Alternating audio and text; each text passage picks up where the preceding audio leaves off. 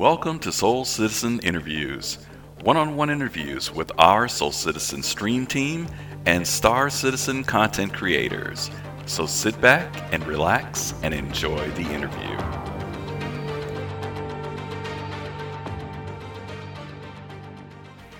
All right, y'all. So we're back, and we're going to hear now from the voice, Dig That 32. Thanks, man. I appreciate you having your boy. But if we're gonna talk about the voice, man, I think you got it. Got that, got that quiet storm vibe cracking. So, Dig, I really appreciate you finding time to be on the show. Um, tell me, how did you get into being a content creator on YouTube? Uh, well, I started with Elite, and um, I bought you know that and Star Citizen at the same time and I had always wanted to do a YouTube. I didn't know what I wanted to do for the longest. I just wanted to do something, and uh, I was so excited about uh, playing space games that you know what I'm just gonna make three videos, sink or swim. If they go, they go. If they don't, at least I can say I tried it out.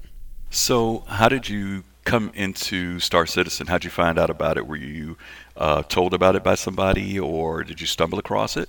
Well, I remember a long time ago, Chris Roberts announced it this was uh I think maybe just getting into the kickstarting phase.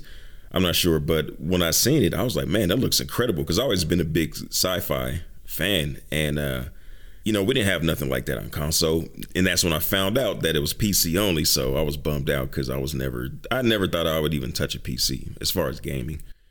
But time went on, and I picked up a PC just because I wanted to mess with the VR when it had just came out there were really some kind of janky games that went along with it. So I got Elite Dangerous, which looked like the most put together game for VR, and I got Star Citizen, forgetting what I had seen before. So I played it. It was eh, just because it was really early, not a lot to do. And then um, you know I picked it back up in November 2018 during Citizen Con, and I was blown away because they had come a long way. It looked fantastic. It looked ridiculous, man. And so that was a wrap. As soon as I started playing it, I knew it was good to go. I know it's still rough right now, but uh, it's also incredible right now. It's rough and incredible at the same time. So you say you were a console player. Um, what was the transition to PC like for you? Uh, was it a no-brainer, or was there really an aspect of transitioning uh, to PC playing? Transition to PC was tough for me because again, I had always been a console gamer, so picking that up and trying to learn a hundred different keys. I was like, this, how do folks do this? And I ended up getting one of those, um, I guess you call them game pads. It's a Logitech G13, not the mouse, but the game pad with the keys, I don't know, 30, 40 some keys just for one hand. And that made it a bit easier than trying to reach all across the keyboard to find what I was doing. But, you know, it took some time. There was a curve, but rough at the beginning, and no smooth. Now my holders can't beat those, in my opinion.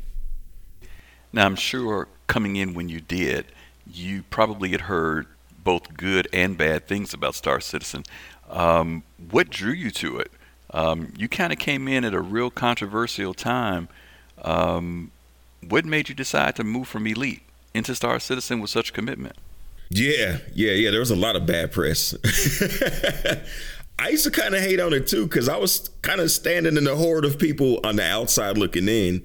And when you're in that position, you don't really get it. You got to jump into the game and give it a little time to really understand it.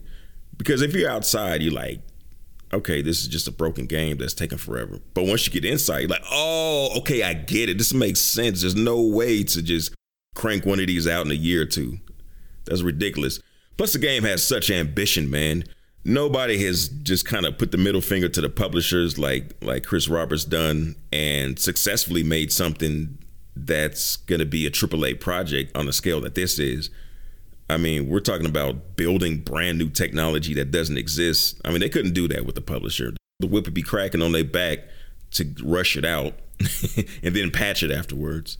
But um, it's a good ride, so I'm glad I jumped on earlier, I alluded to the fact that you have a very unique, mm. I said funky way of uh, presenting your videos.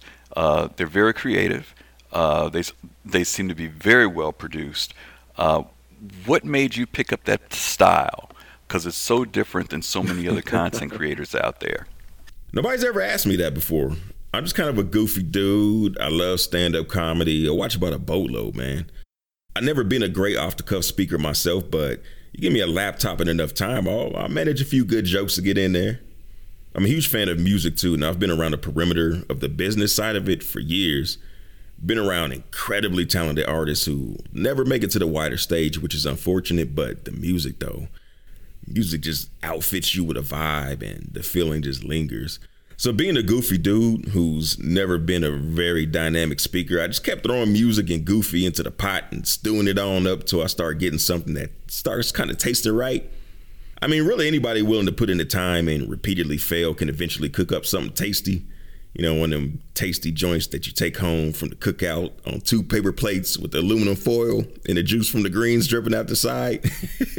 anybody could do it that's willing to put in the time and, you know, willing to fail until it becomes a, a good thing. The other thing is, I want to take you on a ride, man. My documentary instructor used to say that all the time. He didn't care about none of the little BS that you thought was so clever about your film. He'd be like, man, just take me on a ride. And so that's what I try to do. I'm having a ball with the game, and I want you to have one too. So just come on a ride with me, man. Well, I got to say it again. Your videos are very well done. In fact, uh, I took your one minute HUD video today and posted it in Test Squadron. I know you was in Test Squadron, man. All right, man, you've been holding back. Now, Dig That 32 got to turn this thing around on the interviewer. You picking up some notoriety in the community, so you tell me what drew you into Star Citizen. What's your background in the verse, Doctor? Okay, you would do this. All right, I'll make it as fast as possible. Uh, I'll just stick within the space sim realm.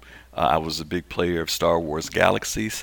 Uh, after that died, I went to Eve, where I played that for about six, six and a half years. And after becoming a bit disillusioned with that, a friend of mine who I used to play with in Eve told me about Star Citizen. Uh, I started tracking it in 2013, and by the end of that year or beginning of 2014, I decided to buy a Penguin. I got an Avenger, and after that, it went up to a constellation Andromeda, and after that, I was in the rabbit hole. So that's how I got deeply into Star Citizen.